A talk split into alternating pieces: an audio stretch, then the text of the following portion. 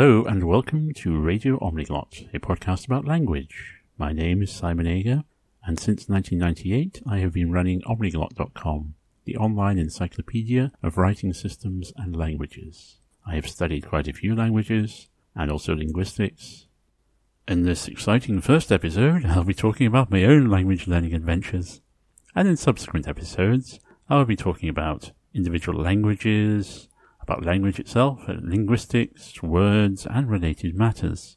I'm also interested in talking to anybody who learns languages, who's tried to learn languages, and also to people who believe they can't learn languages, and to indulge in a bit of linguotherapy to find out why people find learning languages difficult, or at least what aspects of language people find difficult, how people overcome their obstacles and um, challenges in language learning, I'm also interested in talking to people who work with languages, whether they teach them, they're an interpreter, a translator, a lexicographer, a language therapist, or any other related profession, including writers, poets, and anybody else who works with words. So if you'd like to take part in this podcast, you can contact me on email at feedback at omniglot.com. That's O-M-N-I-G-L-O-T it's a word I coined back in 1998 and means all languages or someone who speaks all languages. And it was originally going to be the name of a business I was trying to set up at the time. More on that later. And is now the name of my website about languages and alphabets. My own language learning adventures started many years ago.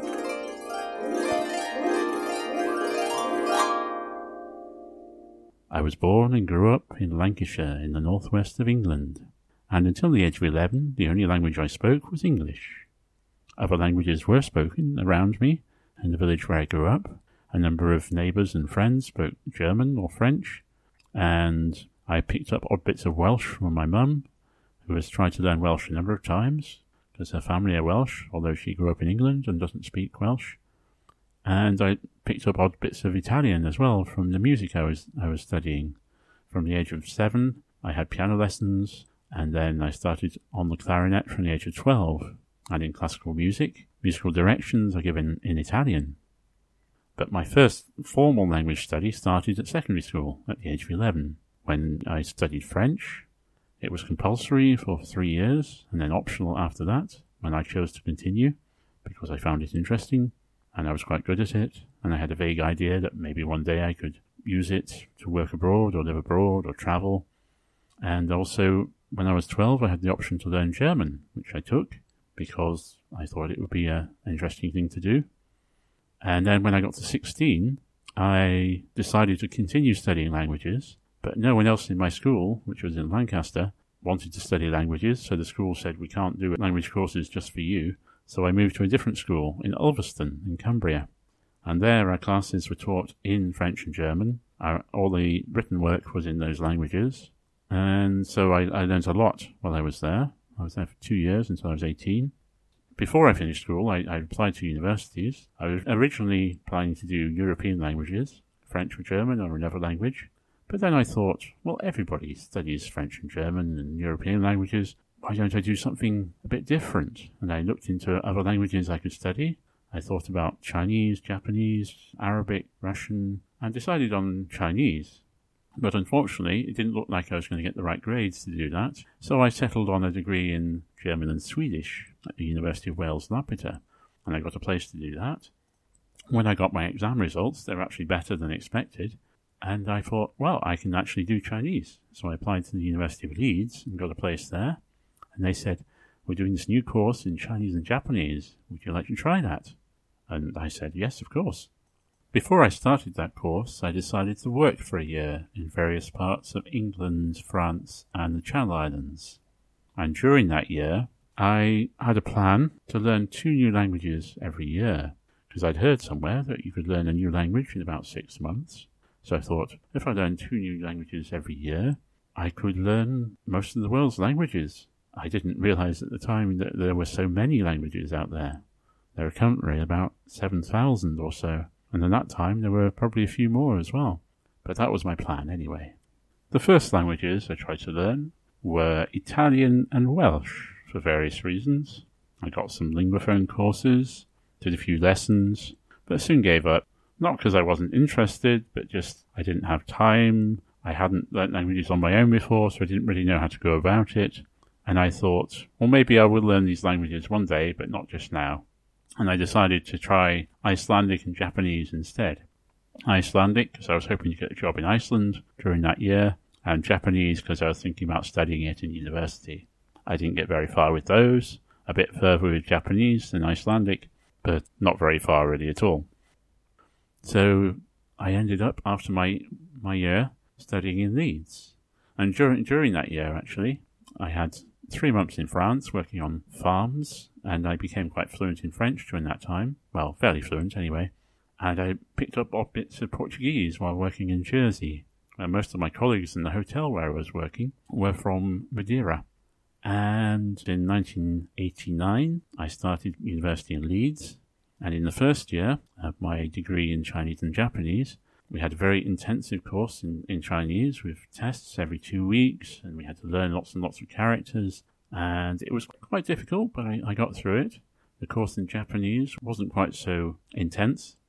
And then in the second year, I spent a semester in, in Taipei studying in a university there, where all my classes were taught in Mandarin. So I learnt a lot during that time, and I was living with a local couple who didn't speak any English, so I had to speak Mandarin with them. And then I, I spent a month in Hong Kong and picked up odd bits of Cantonese while I was there. Then went to Japan for a semester and studied in a university near Osaka and stayed with a local family and learnt quite a lot of Japanese while I was there. Although my classes, my Japanese language classes there were taught in English, so I didn't make quite as much progress with my Japanese as I had with my Mandarin in Taiwan. Then he went travelling in China for a few months and also spent a bit more time in Hong Kong and became a bit more fluent in Mandarin and picked up a bit more Cantonese. Then in my third and fourth year, I was back in Leeds. And then after I graduated, I got a scholarship to study Chinese for another year in Taipei. And during that time, I became fluent in Mandarin and I started learning Spanish because I had a plan that maybe I'd travel in South America and knowing Spanish would be useful for that. I also learnt some more Cantonese because I was thinking about trying to get a job in Hong Kong, where Cantonese is the main language. And I started learning Scottish Gaelic as well. I got into traditional music from Scotland and Ireland when I was in school and really loved the sound of the songs and thought I'd like to, to learn to sing them one day and maybe un- understand them and speak the languages. I didn't get very far at the time, but I started anyway. And then after studying for a year in Taiwan, I got a job with the British Council and I worked there for four years as an education counsellor, an external liaison officer, an IT manager, and a web consultant. So during that time, my Mandarin became more fluent. I picked up basic Taiwanese. I learned a bit more Cantonese. And I also learned about web design, desktop publishing, computers and IT management and such like. So when I went back to the UK in 1998, I tried to set up my own business doing web design and translation and this is what I was going to call Omniglot, although my dad thought that was probably too obscure, so I called it Multilingual Communications. This didn't quite work out as expected, but the website I built to promote the, the, the business eventually became omniglot.com, which is my website about alphabets and languages, which I've been making a living from for the past 10 years. I spent a year trying to set up this business and also applying for other jobs, and some of the jobs required linguistic knowledge, so I applied for a job at the University of Bangor where Welsh was required or desirable, so I learnt some Welsh. I also applied for a job at the University of Luton where Cantonese would have been a useful language to know, so I learnt some Cantonese. And also during that year, I learnt some Esperanto. That was mainly for fun. I'd, I'd heard that it was an easy language to learn, and I thought I'd give it a try. And I have actually used it since then at a number of language related events. I eventually got a job in Brighton as a multilingual web developer, and I was there for a total of nine years. Now, during that time, I learnt various languages, some for when I went on trips to different countries, because I think when you go to a, a, country whose language you don't speak, it's only polite to learn at least a little of that language, and I always do that.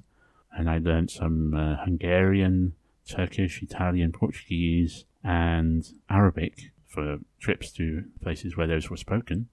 But I actually found the most useful language in those places, in, in Turkey, Italy, Portugal, and Morocco, was actually French, because many people learn it as a, a foreign or second language, especially in Morocco.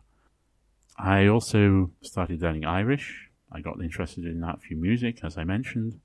And since 2005, I've been going to Ireland and spending a week or two every summer learning Irish language and music and songs. I also started learning Welsh. I was on holiday one year in Portugal doing a, a walking tour of northern Portugal, and there were two native Welsh speakers in the group I was in. And I soon found that the little Welsh I, knew at the time wasn't enough to have a conversation. So when I went went home to Brighton, I thought, you know, I've tried to learn all these different languages, haven't really got to the, a level where I can use them in conversation yet. So I should try and focus on one. And I chose Welsh for various reasons. And then I I um, listened to Welsh language radio every day at work. I started trying to read Welsh novels for learners and um, learning new words every day.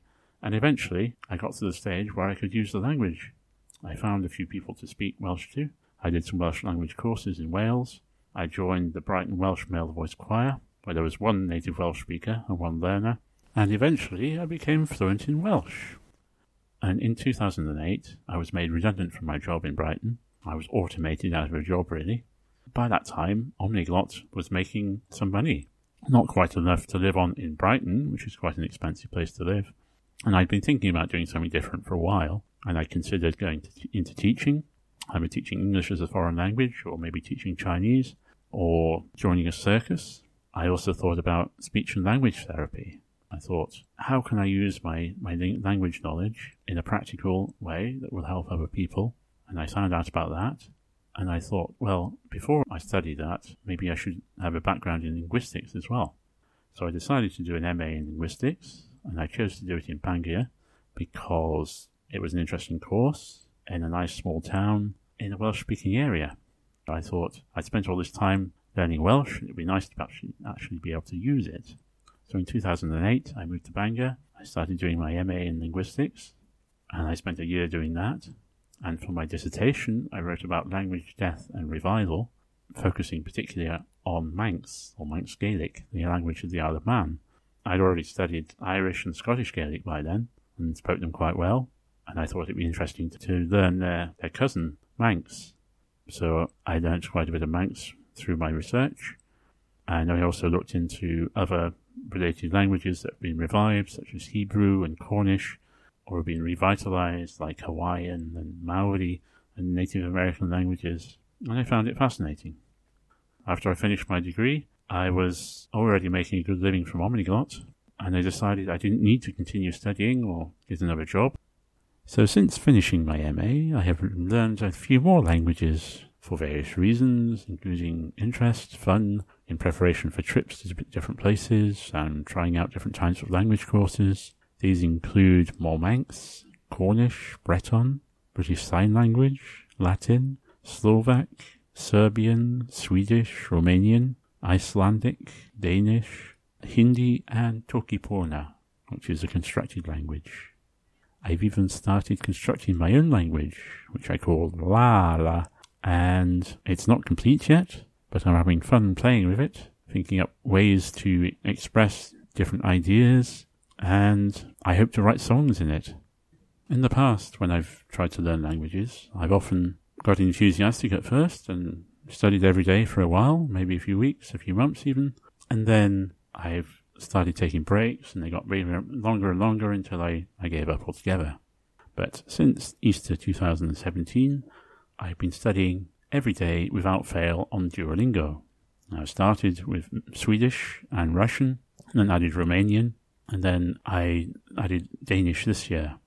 I've put my Romanian on hold for now. I've completed the course, I wanted to see if it was possible to learn Romanian just using Duolingo and came to the conclusion that it's not entirely possible. You can learn to understand quite a lot and read and write it, but you need to practice speaking elsewhere. So at the moment, I'm still studying Russian, Swedish, and Danish every day. I um, go to a French conversation group every week to practice my French. Um, I speak Welsh regularly. I, well, I speak other languages whenever I can mainly with um, students from different countries who are studying in Bangor. That's the end of my language learning adventures so far. In the future, I plan to continue with the languages I'm working on at the moment, and I would like to learn other languages. I have many language courses I haven't looked at yet in a variety of languages. On my wish list, I have languages like Swahili, Greek, Basque, maybe Zulu, and um, maybe Hawaiian even. I don't know if I'll uh, get around to learning these, but I'd, I'd like to, to have a go. I hope you found this interesting. If you'd like to take part in Radio Omniglot, you can contact me at feedback at omniglot.com. My name is Simon Ager. I produced and edited this podcast. The music you heard at the beginning of this podcast and at the end is a piece called Apple Blossom, Blodau Afal. I wrote it earlier this year and recorded it on the cavaquinho, a Portuguese instrument that looks like a, a ukulele but has steel strings and different tuning. I composed quite a few tunes on the cavaquinho and also on the piano, the harp, guitar, and other instruments. If you have a podcast and you would like some original music, maybe I can help. Anyway, thank you for listening, and goodbye for now.